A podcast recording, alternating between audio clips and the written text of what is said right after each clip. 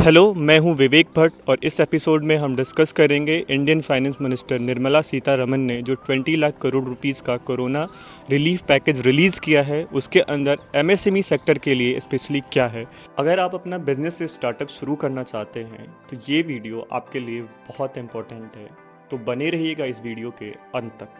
New definition for MSME. Government of India ने MSME का definition change कर दिया है। जहां पहले मैन्युफैक्चरिंग एंड सर्विस सेक्टर को अलग अलग कंसिडर किया जाता था, वहीं मैन्युफैक्चरिंग एंड सर्विस सेक्टर को सेम कंसिडर किया जाएगा। पहले एमएसएमई में आने के लिए एक ही क्राइटेरिया होता था, वो था इन्वेस्टमेंट लिमिट। गवर्नमेंट ने एक नया क्राइटेरिया ऐड किया है, वो है टर्नओवर। इन्वेस्टमेंट लिमिट को अपवर्ड पुश किया है।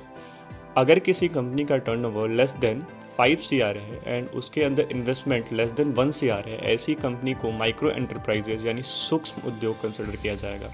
अगर किसी कंपनी का टर्नओवर 50 CR से कम है एंड उसके अंदर इन्वेस्टमेंट 10 CR से कम है, ऐसी कंपनी को स्मॉल एंटरप्राइजेज कंसिडर किया जाएगा। अगर किसी कंपनी का टर्नओवर लेस देन 100 CR है एंड उसके अंदर इन्वेस्टमेंट 20 CR से कम है, देन ऐसी कंपनी को मीडियम एंटरप्राइजेज कंसिडर किया जाएगा।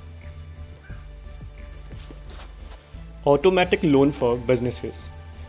गवर्नमेंट ने 3 लाख करोड़ रुपीस का कोलेटरल फ्री लोन देने के लिए अलग से बजट डिसाइड किया है बिजनेसेस एंड एमएसएमई के लिए। कोलेटरल फ्री लोन का मतलब होता है बिना किसी मॉर्गेज यानी गिरवी रखे आप ये लोन बोरो कर सकते हैं। इसके अंदर वही कंपनी एलिजिबल होगी जिनका टर्नओवर 100 सीआर से लेस है या फिर उनके ऊपर आउटस्टैंडिंग जो लोन है वो 25 सीआर से कम होना चाहिए। गवर्नमेंट 2000 सीआर का एनपीए या डेबिट कंसिडर ऑलरेडी चल रही है। अगर आप अपना बिजनेस स्टार्टअप शुरू करने की सोच रहे हैं तो ये बिल्कुल परफेक्ट टाइम है शुरू करने के लिए। Support for local businesses. Government के जितने भी प्रोक्योरमेंट टेंडर हैं जो 200 सीआर से कम हैं, उसके अंदर केवल इंडियन कंपनी ही एलिजिबल होंगी पार्टिसिपेट करने के लिए। जहां पहले गवर्नमेंट एमएसएमई के लिए ट्रेड फेयर और एग्जीबिशन कराती थी, उसके रिप्लेसमेंट के रूप में गवर्नमेंट ई मार्केट क्रिएट करना चाहती है। फंड ऑफ फंड 1000 से 5000 करोड़ रुपीस इक्विटी के रूप में गवर्नमेंट पोटेंशियल एमएसएमई सेक्टर के अंदर इन्फ्यूज करेगी। Government take new initiative for vocal for local new businesses. जो अगली अपडेट है उसके अंदर TDS रेट को रिड्यूस कर दिया गया है non salary payment and TCS rate के लिए 25% तक। ये जो TDS रेट है ये अप्लाई होगा 14 मई से लेकर 31 मार्च 2021 तक।